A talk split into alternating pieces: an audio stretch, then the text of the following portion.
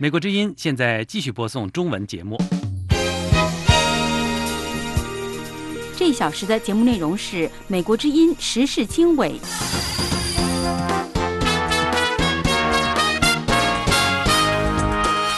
各位听众朋友好，欢迎收听美国之音在二零一九年八月二十七号为您播出的时事经纬节目。现在是北京时间星期二晚上六点，我是陆阳，为您介绍这个时段时事经纬节目的主要内容。美国军方希望能够同澳大利亚方面进行合作，打破打破中国在全球供应稀土方面的主导态势。美国总统特朗普星期一为自己处理美中贸易关系的方式展开辩护，称在对华贸易上他立场坚定。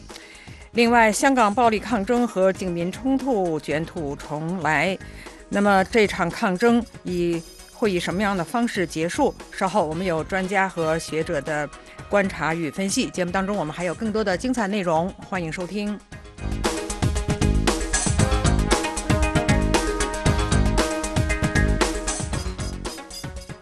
听众朋友好，这里是美国之音时事经纬的直播现场，欢迎您收听。节目的开始呢是两条新闻：美国军方希望能够同澳大利亚方面进行合作，打破中国在全球供应稀土方面的主导态势。稀土是一种矿产资源，是手机和其他尖端武器等产品的重要原料。美国国防部主管采购方面的助理部长洛德，他星期一对记者说。国防部最重视的一条渠道就是同澳大利亚人合作，建立一条稀土生产线，满足美国国防部以及其他盟国的需求。洛德说：“最具有挑战性的问题是如何加工稀土，如何让这条稀土生产线运转起来。因为中国经常的做法是在全世界挖掘稀土，然后把这些稀土运回中国加工生产。”根据美国地质资源局的统计数字，2017年，美国从国际上进口稀土的百分之八十是来自于中国。中国稀土生产量占到了全世界产量的百分之八十一。那么，稀土有什么作用？在美国军队中，喷气式飞机发动机需要稀土，卫星和导弹防御体系也需要稀土。另外，夜视仪器需要稀土。美国国防部官员洛德说。我们关心稀土生产业呃产业链是否脆弱，特别是在一个对手控制着稀土的供应链的时候。今年早些时候，中国的国家发改委官员曾发出警告，扬言要把稀土等战略物资或矿产资源当作同美国进行贸易战的工具。这位官员还说，如果任何人想把中国出口的稀土产品当作限制中国发展的工具，那么。中国人民将会非常的不高兴。欢迎继续收听美国之音的中文广播。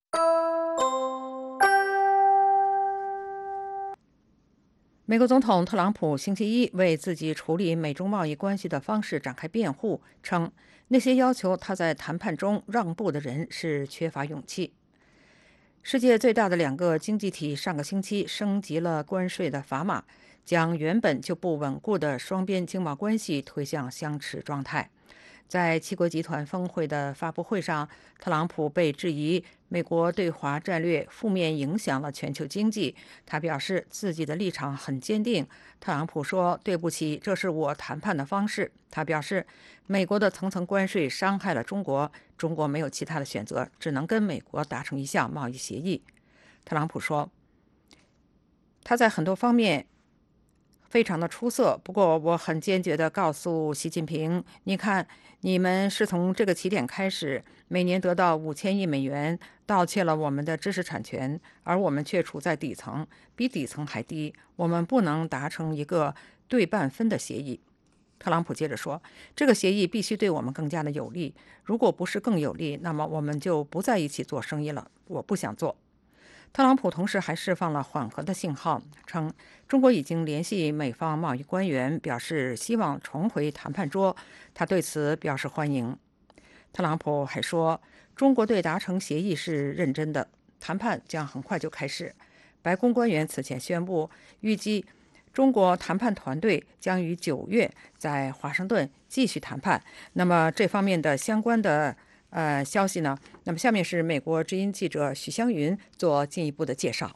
特朗普总统星期一表示，过去几个月，中国因为美国的关税受到了巨大打击，失去三百万个工作岗位，而且还在继续流失当中。特朗普总统说，中国很想和美国达成协议，因为协议越晚达成，中国的经济就越难恢复。特朗普说，中国副总理刘鹤表示，希望通过冷静谈判看到协议达成。他同意中国希望保持冷静的做法，但强调中国必须做出大的改变。下面我们就来听一下特朗普总统是怎么说的。在过去几个月里，中国受到了很大的打击，他们已经失去了三百万个工作岗位，很快还会比三百万个更多。他们的产业链已经历前所未有的崩解，这种情况一旦发生，就很难再恢复原样。你知道的，我认为他们非常希望达成协议，他们等待的时间越长，就越难恢复。所以，我相信他们非常希望达成协议。关税已经在很短的时间内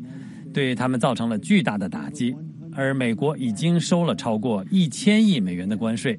特朗普总统说，中国受到关税打击，为了不让出口商品价格上升而操纵货币，将人民币贬值。他认为中国已经别无选择，唯一的解决办法就是和美国达成协议。我们知道，星期一下午四点半，在岸人民币对美元的收盘价为七点一五二八，人民币对美元即期周一收盘大跌超过七百点，创下十一年来的最低值。人民币八月跌幅约为百分之四。我们就继续来听特朗普总统是怎么说的。Manipulated the currency they devalued the currency 中国操纵他们的货币，将货币贬值，并且已经将大量现金投入到系统中。因为他们这么做，价格才没有上升，就算上升也只有一点点。因为他们想让国民继续保有工作，如果价格上升，他们的国民将无法继续工作，会变得难以竞争。中国是个很亮眼的市场，是个很棒的市场，世界的市场，很多市场都很棒。坦率地说，我认为中国做不到，我不知道，也许他们可以，也许他们不行，但我不认为他们能够做到。我认为他们很聪明。我认为习主席是个很棒的领导人，也是个聪明人。但是他不能在短时间内丢失三百万个工作岗位，而这个数字还会再放大好几倍，这将会崩解中国的贸易体系。他不能这样做。我认为他们想达成协议，我不确定他们有没有选择权。我这么说不是在威胁。特朗普总统说：“如果与中国的贸易协议无法为美国带来更多的好处，那他宁可不要达成协议，因为中国对美国的贸易在起点上就不公平，导致中国每年从美国拿走五千亿美元，还窃取美国的知识产权。”他说：“每当他加大对中国的关税，中国随即也提高对美国的关税。由于中国缺乏意愿，两方一直无法在贸易关系上取得平衡。”他说：“这种情况下，美国宁可不和中国做生意。”我们继续来听特朗普总统是怎么说的。你明白，中国想要达成协议，现在无论我们达成协议与否，对我们来说都是很大的优势。你知道，我告诉习主席，我非常尊重他，我对他很尊重，也喜欢他。他是个硬汉，但我对习主席有很多的感受。他在很多方面非常出色，但是我很强烈的告诉他。看你从这儿开始，你每年赚了五千亿美元，窃取了我们的知识产权，而我们位在低处，比平地还要低。我们不能达成一半一半的协议，这个协议必须对我们有更多的好处。如果对我们并非更有利，那我们就别一起做生意了。我不想做这个生意。美洲贸易争端已经持续了一年多。特朗普总统说，一些人希望只要达成协议就好。他认为这些人缺乏胆量和智慧。他还说，美中贸易的不公平由来已久，前几任美国总统早应该处理，却一直拖延到他的任期才谈判。这样的事情呢，还有许多例子，例如朝鲜问题就是一个例子。我们继续来听特朗普总统是怎么说的。有些人跟我说，达成协议吧。而且他们没有智慧来跟一个每年拿走五千亿美元的国家继续对峙下去。五千亿美元，你不能这么做。有人必须做出行动。这在奥巴马时期就应该做了，这早该完成。在拜登昏昏欲睡的桥，早该由其他人完成了。布什应该完成，克林顿应该完成，两个布什都应该做，早就应该处理了。现在由我来处理，让我告诉你其他的例子。朝鲜问题也早应该在很久以前解决，现在正由我来处理。我做了很多不应该到我才开始做的事情。特朗普总统星期一说，美中两国贸易官员已经过透多次的通话。不过，中国外交部发言人耿爽星期一表示，他没有听说两国官员周末通了电话。美国之音时事经纬，欢迎收听。那么，美国总统特朗普在七国集团峰会期间就美中贸易关系的一番表述，在北京方面有什么样的反应？下面是美国之音记者叶冰稍早的连线报道。美国总统特朗普在法国 G7 峰会期间表示呢，说中方与美方日前再次通话，希望达成贸易协议。那么，北京方面就此有何反应？美国总统特朗普上周宣布，从十月一号起，价值两千五百亿美元的中国商品的关税呢，从百分之二十五提升到百分之三十。九月一号开始呢，呃，美国还将呃六呃另外的这个三千亿美元的中国商品关税呢，从百分之十提升到百分之十五。同时，特朗普还发出推文，要求美国公司寻找中国的替代选项。中国商务部声明说。中方强烈敦促美方不要误判形势，不要低估中国人民的决心，呃，立即停止错误做法，否则一切后果将由美方承担。贸易战烽烟再起，呃，特朗普将美联储主席鲍威尔和中国国家主席习近平相提并论，问这两者谁是更大的敌人？在今天中国外交部的例行记者会上，有记者问，中方将采取什么措施应对美国加征关税？呃，中国外交部发言人耿爽表示，中国不吃威胁恫吓这一套。不过，他没有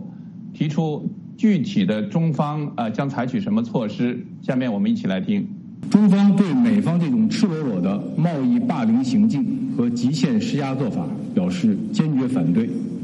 完全不能接受。我这里要再次提醒美方，中国根本不吃威胁恫吓这一套。我们强烈敦促美方不要误判形势，立即停止错误做法。如果美方执意将有关的关税措施付诸实施，中方必将继续坚决采取措施，维护自身的合法正当权益。呃，正在法国进行的七国集团峰会上。呃，特朗普话锋一转，再次称习近平主席是伟大领袖，英文就是 Great Leader。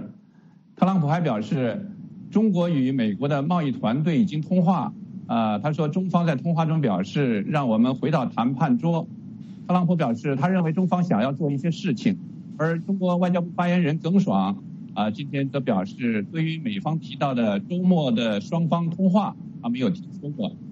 啊，对于特朗普推文要求美国公司寻找中国的替代方案，耿爽回应说，没等中方做出回应，美国股市即上价格。这是美国之音的中文广播。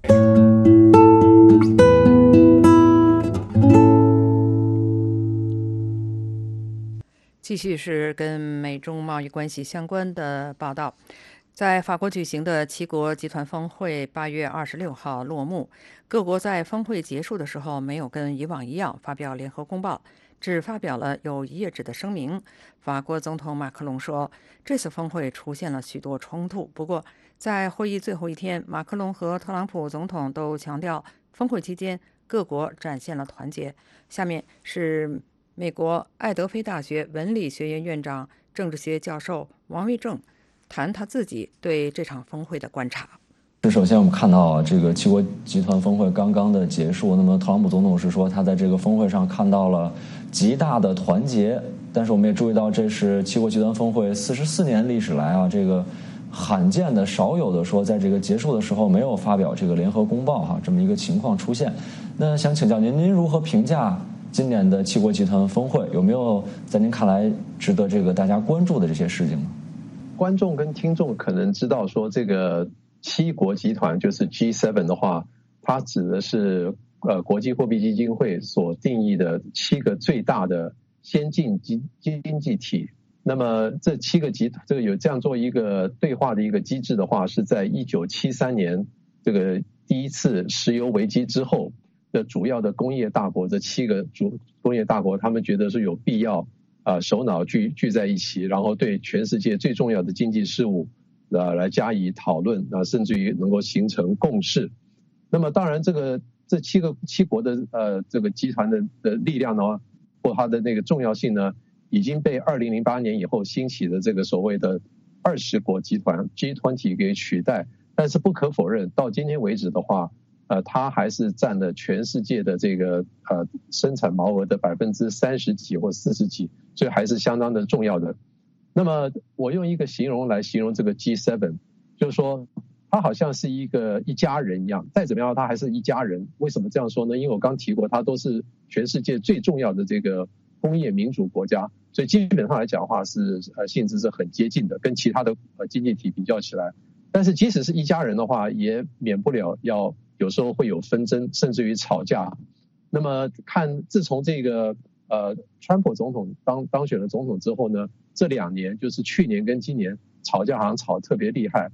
呃去年的话，这个在加拿大举行的这个 G7 的峰会的时候，呃联合公报其实都已经准备好了，但是呃。呃，川普总统他认为说，这个东道主这个加拿大的总理杜鲁道好像对他有一些不礼貌，再加上因为其他的事情，特别是有关于俄罗斯的事情的话，啊，谈不拢。川普总统他这个人就是很很随性，他就呃交代美国的这个官员的话不要签，所以所以第一次就说有有就就说在这个联合公报上面的话是六国签了，然后只有美国没有签，所以人家就问说是不是变成 G6 跟 G1？那今年的话，这个呃，在法国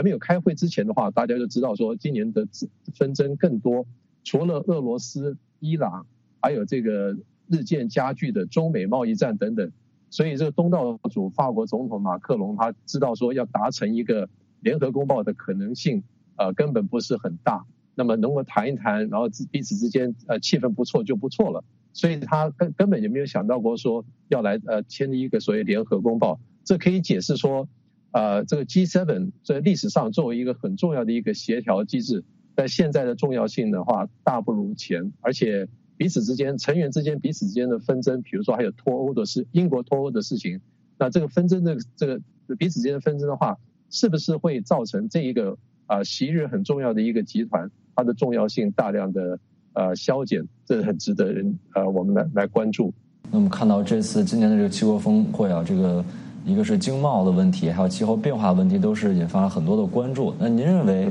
呃，美国等这个七个世界主要的经济体现在最大的分歧是什么呢？我觉得呃，有两两个最最大的分歧。第一个就是说，呃，关税，因为这个川普总统他对于呃自己是，他有时候在号称他自己叫做关税总统。那么他对于这个呃许多的盟呃盟国，比如说像欧洲、日本，还有像加拿大、墨西哥，都是用这种单边的主义来威胁，就是说要提高某一些产品的关税，让他们能够就范。但现在的话，当然打的最厉害的这个这个这个贸易战的话，是跟中国，他也提高了很多的这个关税。那么这个到这个地步的话，虽然说呃这其他的这个国家的话。啊，他们可能对于这个中国的许多的做法也感到非常的关切，但是对于说这个中美贸易战打下去是否会拖累了这个世界经济的话，有很深的这个关关切，所以我觉得这是一个重大的一个分歧。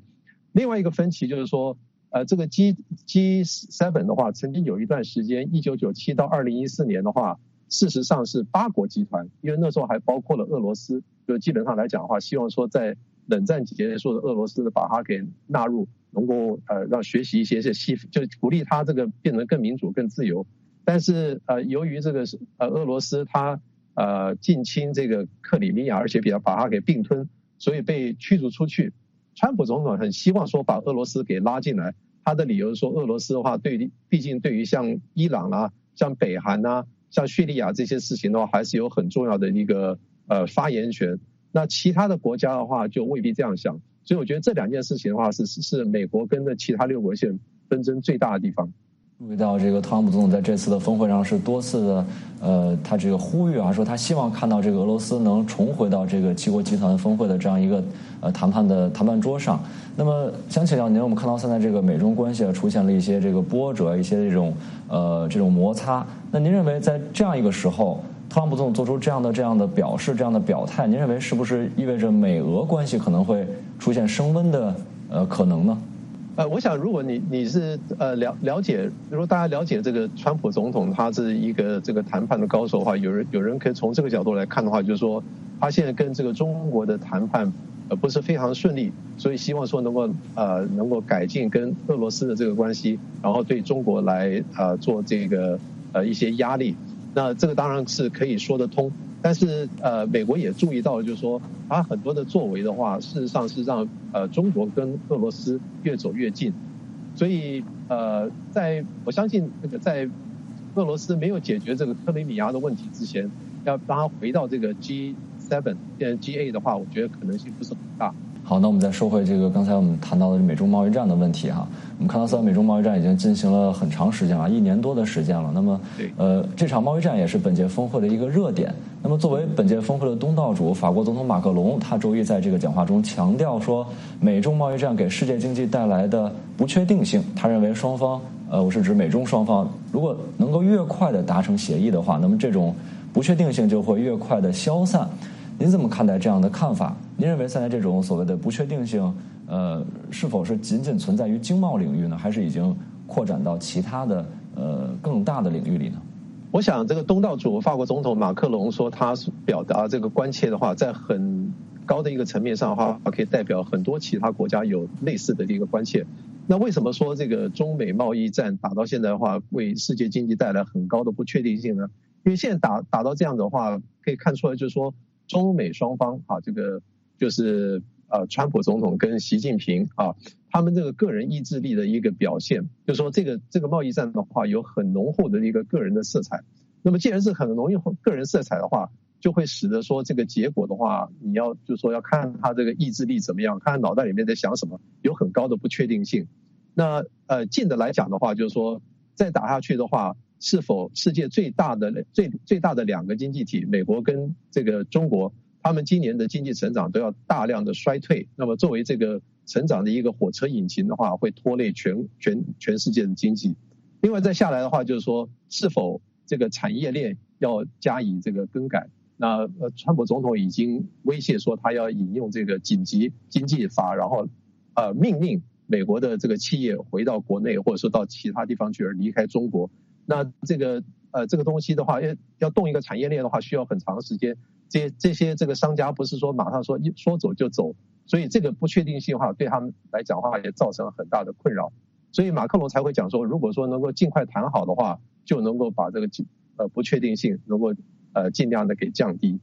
那么接下来这个问题，我我之前也是请教过一些专家哈，但是我特别也想听听您的意见，就是您认为美中双方这两个世界最大的经济体之间，有可能在短时间内达成一项这个经贸协议吗？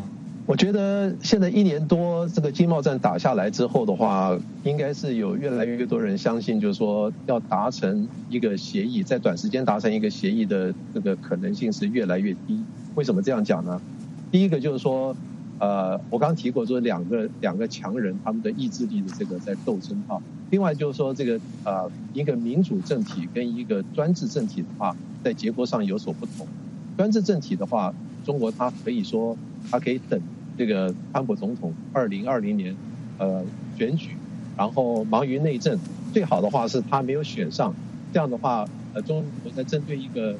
加他一个比较弱的一个对手的话，就不需要做更多的让步。那么从民主政政体的角度来讲的话，如果说呃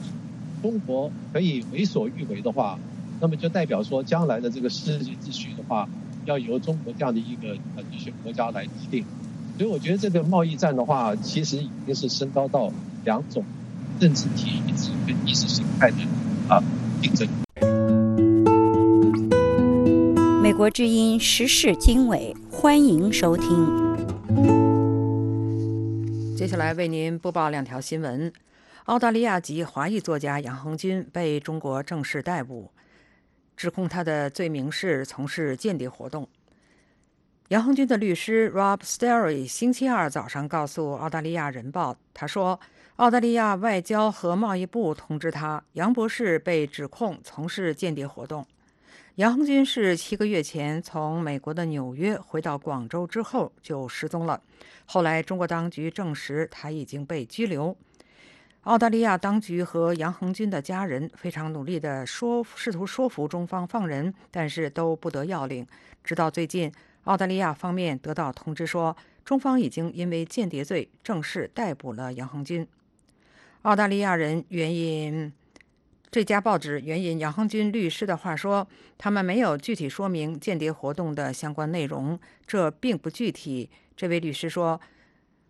但我们被告知这是间谍活动，而且与他的民主活动有关。杨恒军在澳大利亚大学拿到博士学位，2002年成为澳大利亚公民。他公开承认自己曾经是中国的外交官，后来成为独立学者、小说作家和博主。他通过互联网，特别是社交媒体，大力的传播民主理念，被人称为“民主小贩儿”。澳大利亚学者冯从义是杨恒军的博士生导师，他曾经发表文章说，杨恒军作为中国共产党的长期批评者，付出了沉重的代价。澳大利亚方面数月来一直努力着手营救这个国家的公民杨恒军，在澳大利亚，特别是海外中文。嗯，舆论界要求北京放人的声音也是此起彼伏。澳大利亚外长佩恩在星期二发表声明说，澳方希望中方能够坚持一些基本的公平正义标准和程序公正这样一些基本的原则，这点是非常重要的。佩恩还说：“我诚挚重申我以前提出的要求，那就是如果杨恒军博士是因为他的政治信仰而被捕，他就应该被立刻释放。”欢迎继续收听《美国之音》的中文广播。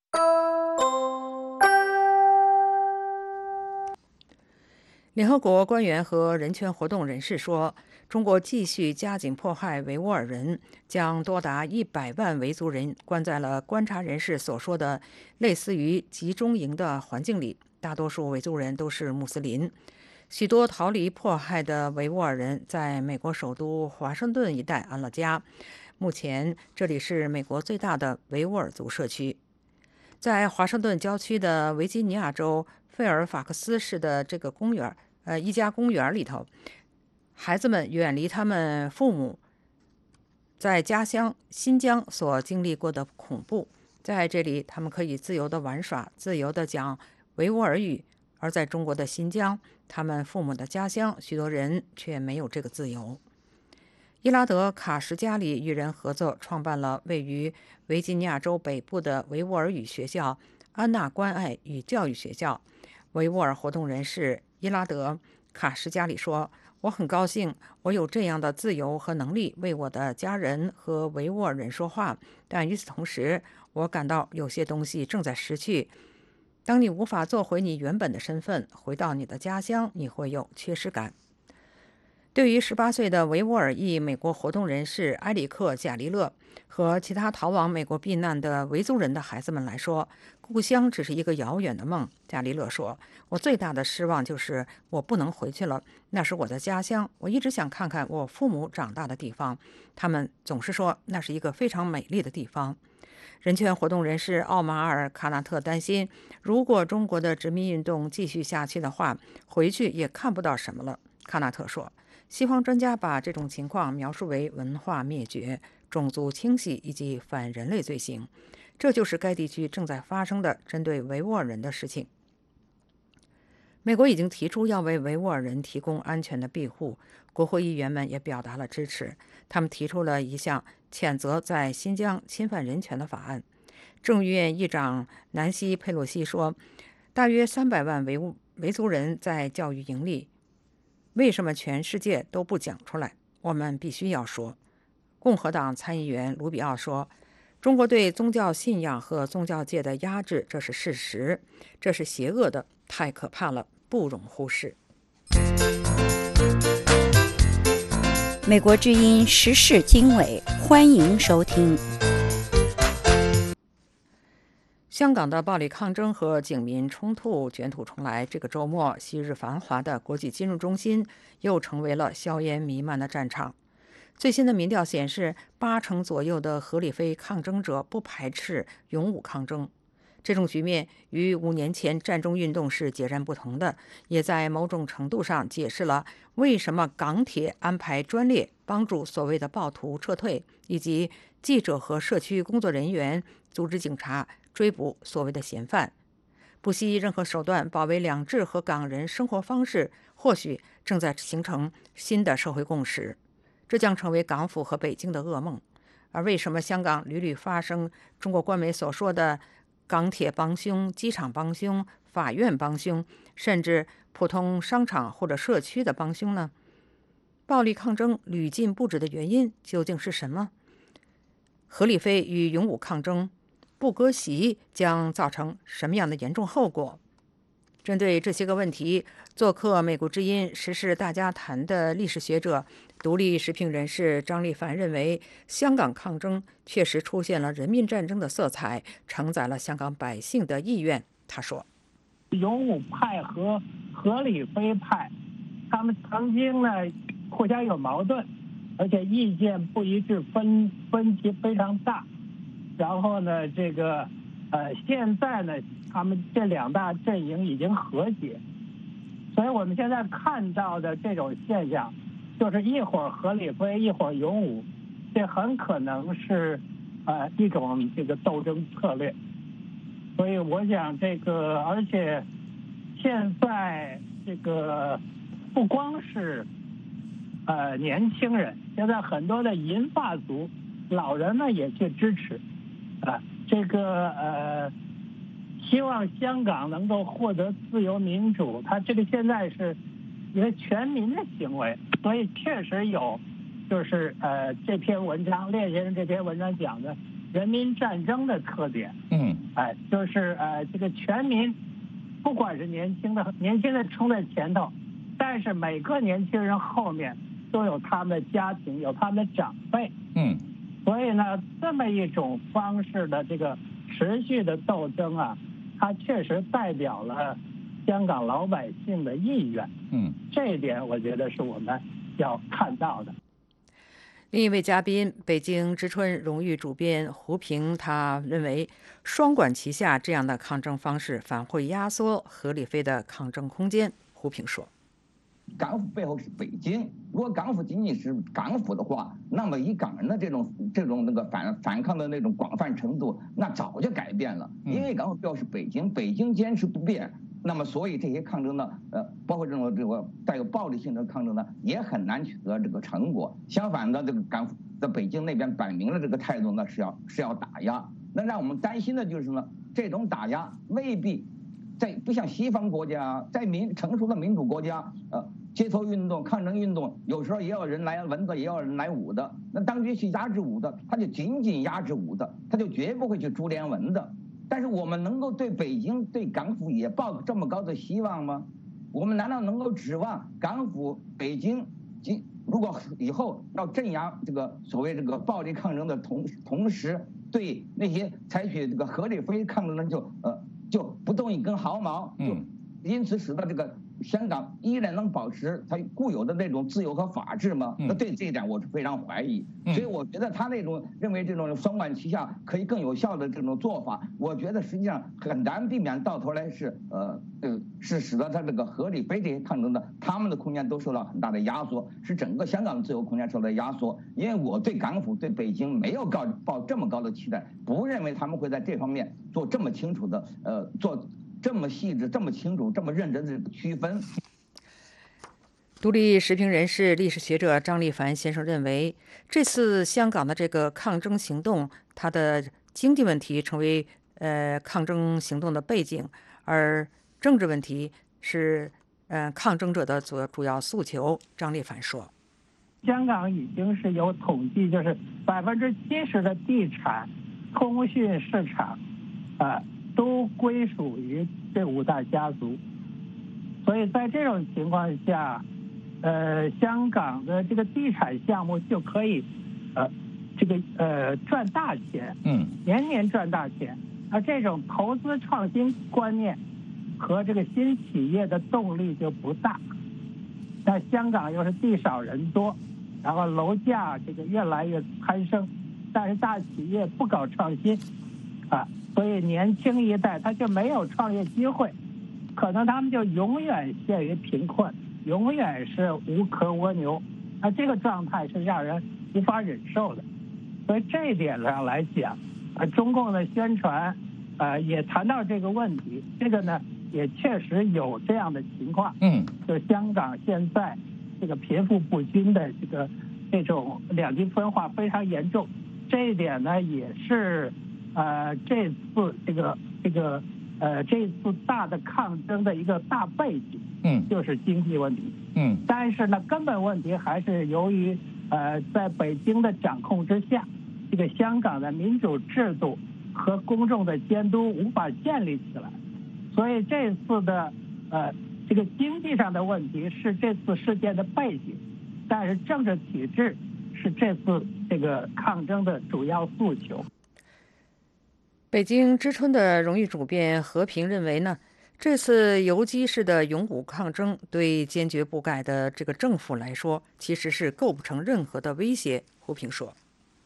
话要说回来呢，这种零散的这种打游击式的抗争呢，它对于一个呃要坚持不改的政府来说呢，实际上又构不成什么威嗯的威胁，因为你就是给整个社会造成不安，他或者干脆就不理不理你，如果要理你呢，他也就能抓几个算几个，到头你对他并不会构成这个很大的威胁。当然，下面一个很大的问题呢，就是十一，你十一毕竟你虽然七一那次升旗式以下雨为理由改在室内进行。那么十一是中共建政七十周年这么一个大庆，你你也躲在屋里进行，这有点不像话。所以在十一，而在十一这么一个场合之下呢，那些主张对采取勇武抗争的人呢，那当然他不会错过这个机会。所以在这个十一之前，当局北京会采取什么举措？我觉得这个是这个非常值得关注。美国之音时事经纬，欢迎收听。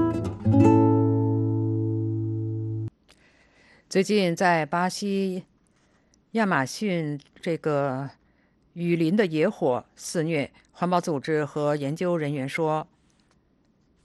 这要归咎于受到新总统鼓励的商业利益。政府已经授权进行军事干预。星期六，在巴西亚马逊地区的这个军队正在为热带雨林的未来而战。飞机向这个地区的上空空投了急需的水。目前已经有六个州请求军事援助。野火继续以创纪录的速度烧毁亚马逊的大片地区。这些由美国国家安呃航空航天局卫星拍摄的这个照片显示呢，南美洲大片地区的树木、动物因为大火窒息而死亡，空气也被污染。当地的农民巴罗佐说：“这种事情每年都在这里发生。”他说：“我们只是不知道谁该对此负责，但是每年都是这样，没有人受到惩罚。”环保组织和研究人员表示，可能是伐木者和牧牛人为清理出土地用于商业用途而点火焚烧树木。巴西总统博尔索纳罗对谁应该承担责任有自己的理论。他说。我强烈怀疑是来自非政府组织的人，因为他们失去了来自联邦政府的资助。尽管部署了军队，但是博尔索纳罗坚称火灾并不比往年严重。巴西航天局表示，事实并非如此。到目前为止，研究人员在2019年登记了近7万3千起火灾，比去年增长了80%，超过一半的火灾发生在亚马逊地区。世界各国领导人在推特上表达了他们的担忧。法国总统马克龙在出席七国峰会期间呢，承诺法国将为救火提供支持。美国之音时事经纬，欢迎收听。中国在上个星期五宣布对美国七百五十亿美元加征这个商品加征关税之后，美国总统特朗普他回应说，他已经下令美国企业寻找替代中国的选择。下面是美国之音记者莫宇稍早的介绍。在中国宣布对这个美国新一轮的关税措施之后，特朗普总统星期五在推特上是严厉指责中国。他说，中国窃取这个美国知识产权一年达数百亿之多，而且中国几十年来年复一年的赚美国的钱，盗窃美国的钱，而且还想要继续这么做，这种事情必须停止。那他说，美国公司因此并被命令立即开始寻找替代中国的选择，包括把公司迁回美国，在美国制造产品。那他还在推特上说，美国不需要中国，而且没有中国会更好。这是特朗普总统近来在贸易问题上对中国做出的最强硬回应。那在此之前呢，中国星期五是宣布将对原产于美国的大豆、原油、汽车及零部件等价值七百五十亿美元的商品加征百分之五或百分之十的关税，以回应美国将对剩余近三千亿美元中国输美产品加征关税的措施。中国说这是应对美国单边主义、贸易保护主义的被迫之举。与此同时，中国还宣布在二月呃十二月十五日恢复之前对原产于美国的汽车和零部件被暂停加征的关税。这也就意味着美国的一些汽车出口到中国将面临百分之五十的关税。那一些分析人士是认为，中国的这个最新的关关税威胁针对的是特朗普总统的政治盘，也就是美国中西部和南部的农业州和制造业大州。那在这个。中国宣布新一轮的这个报复措施之前呢，白宫经济顾问库德洛星期四是在回答美国之音的问题时表示，美中两国副部长级别的电话磋商富有建设性。那他表示，特朗普政府仍然准备中方代表九月到华盛顿来谈判的相关事宜。那么，随着美中贸易继续升级呢，美中贸易的这个冲突继续升级，双方的谈判是否会如期举行，或者会不会生变，目前还不清楚。宝荣。好的，那么对于中国的关税的报复措施和特朗普总统的回应，美国的商界和贸易团体有什么样的反应呢？是，那么对于中国最新的这个关税措施呢，有分析认为，对于一些车企来说冲击是比较大的，尤其是特斯拉和德国的一些车企，因为这些车企是从美国的工厂向中国出口整车。那在星期五的时候，代表日本、德国和韩国企业的贸易组织全球汽车制造商协会就发表声明说，中国存在贸易问题，这些需要得到解决，但是关税战将损害美国汽车产业，并且危及就业。那我们知道，特朗普总统在推特中是说呢，就是他要他想要这个美国的企业像是撤离中国，并且说没有中国的话，美国会更好。那一些评论是认为这是特朗普总统在敦促美国企业切断与中国的联系，相当于就是有这个两国脱钩的这种趋势。那美国商会星期五发发表一份声明说。虽然中国的一些贸易做法令人失望，但是美中两国之间四十年的关系总体上是有建设性，也是互惠的。那这个商贸团体他们认为呢，继续建设性的接触仍然应该是未来的方向。商会敦促中国和美国尽快达成协议，解决长期以来两国间在技术转让、知识产权、市场准入、补贴等方面的贸易问题。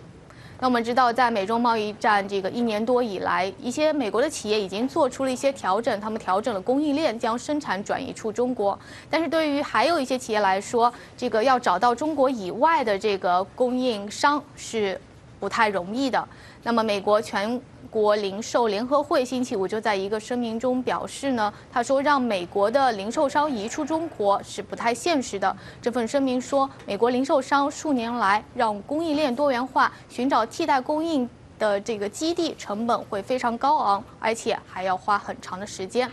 那特朗普总统星期五是在推特上说，他会在周五晚些时候做出对中国关税报复的更详细的回应。欢迎继续收听美国之音的中文广播。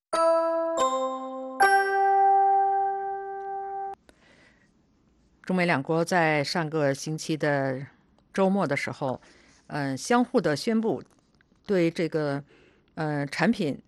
来自对方的产品加征关税。那么，这个对于中美贸易战的这个最新的发展，那么下面呢是美国 PNC 金融集团副总裁、高级经济师叶文斌先生他所做的分析观察。我觉得这是完全是可以预期的一个措施。中方在这个贸易争端之间，呃之中一直是呃，每一轮美国加征关税之后，呃，中国是实行一个报复性的一个回应，所以呃，这次的呃就是具体措施是呃就是啊之前没有完全预期预期到的，但是呃实行这一规模的一一种报复性的一个一个回应是啊是符合之前的预期的。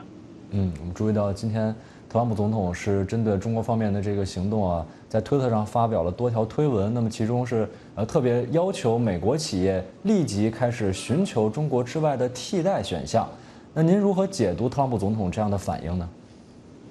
啊，美国企业或者是说全球的这这些制造业，从啊改变生啊供应链，从中国呃挪到其他的国家。呃，也也不是说完全不可能的，但是中国现在已经是全球制造业最大的一个经济体，呃，所以这个要是真是说改变这些生产链的话，呃，实现的新呃实践的时间会呃会挺慢的。我觉得这个是在短期之内是呃呃可能性不是很大。嗯，像您刚才说的，呃，虽然。不是这个完全不可能啊，但是可能要花费很长的时间才能找到这种所谓替代选项。那您认为从目前看来有没有哪些潜在的这个呃合适的替代选项呢？我们看到有人现在提到越南，也有人提到印度。那您怎么看？那么就算无法完全的呃承担这种替代的作用的话，是否有可能部分的替代呢？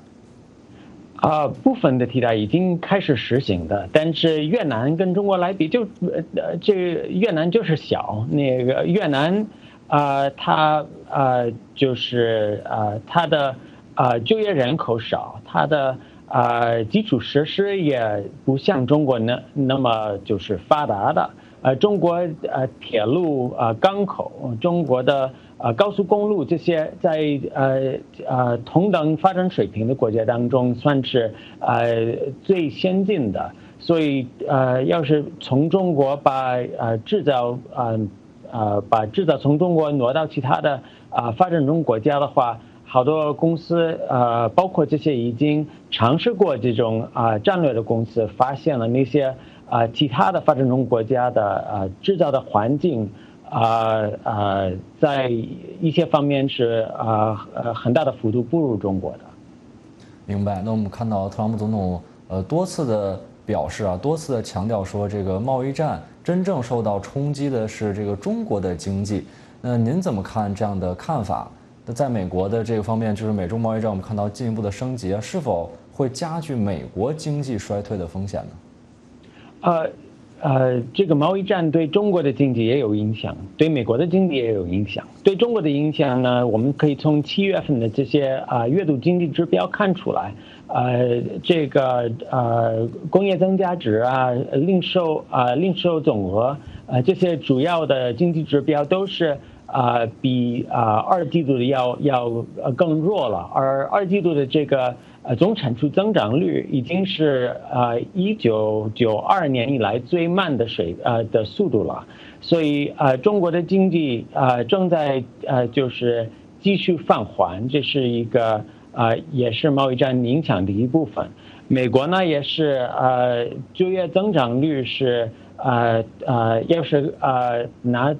呃这个星期宣布的啊美国劳动局的呃统计来。呃，来看就是从一八年到一九年啊，就是第一季度啊，增长增长率就业的增长率是放缓了不少，而在最近三个月啊，每个月增新增加的啊，就是就业岗位啊，也只有十四万，就是月平均的的的速度，这是比啊去年前年要慢很多了，所以双国都是受到了影响。嗯，明白。那我们看到今天啊，除了这个中国方面宣布加征关税的这个消息之外，还有一个重要的呃消息，就是美联储主席鲍威尔暗示说可能会进一步的降息来维持美国经济的这个增长的势头哈。那您认为今天呃，同时在今天发生的这两个大事儿，您认为两者之间是否有关联，还是说发生在同一天只是一个巧合呢？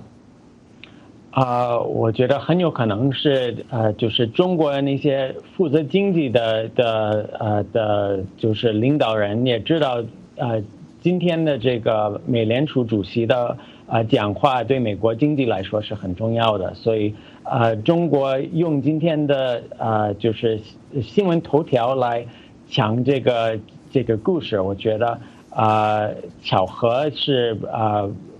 呃，巧合是不大呃不大可能的，更有可能是中国是呃人为呃选择今天来实行这个啊这个报复性的回应。欢迎继续收听《美国之音》的中文广播。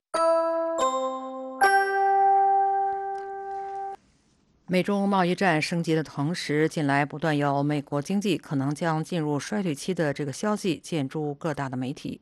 一些分析人士也发出警告说。美国经济降速甚至全面衰退，可能就在明年总统选举之前就会到来。不过，美国总统特朗普在上个星期表示，美国有着强大的经济。那么，美国的经济到底有多强大？距离经济衰退还有多远？那么，下面呢是美国维吉尼亚大学贸易金融专业副教授陈朝辉的个人观点。现在的经济情况还是好的，因为 CBO 呃就是 CBO 就是国会啊预算办公室啊，它出发出来的这个数据呢，就是今年的话估计大概是百分之两点三的样子吧，明年的话大概就是一点八啊，就是就是 GDP 的的的增长率了，所以现在还可以，但是的话，同时我们都要知道，这个是在一般情况下的话的的预测啊，不排除呢会有。啊，经济呃衰退的的来的可能性，实际上很多人已经说了啊，就是都在好多好多经济学家呢都在啊预测呢，就是说可能明年的时候呢就会那个啊，就是经济衰退呢就会发生，这种发生的可能性应该是很大的。为什么呢？因为现在美国的这个就业率已经是很很已经是很高了，失业率是历史的新低，所以说的话，在这种情况下的话，你要经济持续的啊，就是像现在这种两百分之二以上的这种高速增长呢。可能性是不大的，所以说的话，经济下行的可能性啊，明年的时候啊，应该说是高于百分之五十的。呃，现在有一些这个，包括之前也出现了一些这个信号哈，包括曾我们曾曾经曾经报道过的这个美国国债的收益率曲线出现倒挂的情况哈。那么，如果美国的这个经济真的陷入衰退的话，那您认为美国可能会有哪些有效的对策来提振经济呢？啊，一般来说呢，就是最主要的的的手段呢，就是就是啊，货币政策，就是通过降息。这也就是为什么特朗普总统一直说让那个联储主席啊鲍威尔去去降息，也就是也是这个道理。这是最，这是可能是最主要的一个方啊一个一个方法了。其他的也还有一个方法呢，就是就是减税。这也就是啊，就像你刚才说的，特朗普总统也考虑过要进行减税。减税的话也会刺激刺激经济。第三一个呢啊。就是通过政府的财政支出，就比方说啊，就是前段时间说的啊，特朗普总统一直说的，比如说桥路。啊，要把那个美国的桥和路和其他的那些基呃基础设施呢，要要把它搞得更更好，通过政府花钱了。当然了，这个这些的政策呢，都有它的问题啊。就比方说是，如果说是你要减税的话呢，你就会造成什么呢？就是大量的那个赤字，政府的赤呃赤字。但是呢，现在来看呢，尽管是美国的政府赤字很高，但是的话，它的借款利率还是很低的。所以说呢，的话的话，这个是也是他们的一个选项。明白。那么。呃，我们现在看这场这个可能的经济衰退啊，一旦发生的话，您认为对于现在这个持续了一年多时间的这个美中贸易战会有什么样的影响呢？呃，这个影响肯定是有的，因为那个就是，但是影响的不是太大。我跟你说就说一下为什么吧，就是因为这个就是贸易战呢对美国经济的影响呢，是不是？就是有是重要的，呃，是有影响，但不是特特别重要的影响。就是二零一八年的话，他们估计的话，就是贸易战对经济的啊，就是那个损害是大概是千分之三的样子吧。就是如果说是特朗普总统啊，真正是把真是把那个贸易战发挥到了极致，关税加到极致的话，大概就是百分之六啊到百分之一的样子。但是呢，就是百分之六百百分之一的那个。增速的下降的话呢，当然对美国的经济会有很大的影响，但是呢不是决定性的，不是说是贸易战一打起来，真要打起来的话，美美国经济马上就进入衰退，没有这么大的影响。它是有影响的，它这个影响不是直接的经济影响，是通过创普总统因为明年他要他要连任的问题。就是一般来说的话，如果经济进入了衰退的话，或者经济不好的话，那他连任的可能性就不大了。所以说的话，他为了呃增加他的这个连任的可能性呢，他就会干什么？他就会可可以可能就是减缓这个贸易战的幅的的程度，或者说的话，就是说现在呢就不大就是啊，就是拖延一下，就是把这个事情拖过去了。等他等他那个重新连任以后的话，他再继续，这个这些都是有可能的。嗯，我们注意到特朗普总统最新的这个表态啊，他说美中贸易战早就该发生。那么他特别提到说，之前多位这个美国总统早该这么做了。他说他是那个呃 the chosen one 被拣选的人，那么必须有人要这么做。那您怎么看这样的这个看法？美中贸易战真的是不可避免的吗？呃，对美国来说，您认为这场贸易战它的这个呃进行或者说发生的这个必要性在哪里？啊，这个这个贸易战呢，不单单是美中贸易战，就是说是美国，因为现在的贸易战不单单是跟中国打，跟欧洲也是，跟跟日本也有也有这个贸易贸易冲突，啊，所以说这个贸易战呢，最主要的问题呢就是什么？就是全球化，就是全球化的过的的的一个一个后果了。因为这个全球化在过去二十到三十年是进行的很好。啊，所谓很好的话，就创造了很多财富，但是一个很大的政治问题就是什么？这个财富的财富的分配是很不均的，就是给了很多就是华尔街的啊，还是大公司啊，都拿拿到了很多的好处，但是对中产甚至是蓝领的那个工人来说的话，他们是受是不但没有受到好处，反而是受到很多的坏处，就是他大规模的失业了，比方他们把那个工作。啊，就失去了工作，因为这些工作呢都跑到了中国还是其他国家去了。所以说的话，啊，这个是这个这个呃，就是中美国中产的收入呢一直是啊，就是一直是下降。最近有稍微稍微好一点，但是都是提高都是很小很小的。所以说这帮人呢是非常不满意的，啊。同时呢，就是我们？就是呢，就是这些美国的这个中产阶级，还有就中下阶级呢，他们是政治上呢还是很有权利的。所以说的话，他们一直发发发泄了他们的不不满。所以说，特特朗普总统上台呢，也就是这些人的啊的直接造成的。同样的，在欧洲也是有同样的情况，就包括啊，就比方说是英国的脱欧，还有就是英国的那个首相 Boris Johnson 啊，他们被选上来呢，都是这些人啊发挥了他们的政治影响力。啊，所以说的话，啊，就是这个是政治风气的问题了，就是因为啊，这就是所谓的全全球的这逆全球化构成的 的一个一个结果啊，就是你一旦是发现要你你这个全球化搞不下去了，那他必然就要就要重新谈判，就是重新就是决定这个贸易的格局。所以说的话呢，这个是从这个角度来说是呃是不可避免的。既既然是。至于说川普总统是不是个 the chosen one，这个倒不一定，因为我认为的话，就是假如说明年他啊没有选上啊总统啊一个一个，比方说是 Elizabeth Warren 被选上了，我觉得他就是 Warren 啊就是的政策对中国对中国的政策也也不会有太大的变化。明白。那我们现在看到特朗普总统还。呃，这个呃，多次的这个批评美联储的主席鲍威尔和这家这个承担着美国中央银行职责的机构啊，那特朗普总统说，这个鲍威尔此前升息过快过猛，那么现在降息又太慢，那您如何评价美联储的这个一系列的动作？那您认为美国当前出现的有关这种经济衰退的担忧和美联储有多大的关联呢？啊，因为这个美联储的话，它不单单的的话，它的。就是它的主要的那那那个那个目标啊，不单单就是是要刺激经济的增长，它同时还要防止啊通货膨胀啊。就是如果说经济发展还可以的情况下，它把它降息降的太快，或者说是升息升的太慢的话，会会会发生发生什么情情况呢？就是说是通货膨胀。为什么呢？因为比方说现在这个呃这个失业率已经这么低了，所以说的话，那个那个就是大家为了要要。维持它的增长的话，大家要要招工人，但是工人没有这么多怎么办呢？所以说就把那个工资呢就提上去了。你把工资一提上去的话呢，就必然会造成造导致物价上涨，就造成通货膨胀。所以说的话，美联储的话，它它同时要也要防止通货膨胀啊。在过去，因为美国的这个呃，就业情况是一直很好，这个失业率一直是很低，所以说 power 这方面比较小心，我认为还是对的。所以从这个从这个角度来说呢，我是不同意呃特朗普总统的。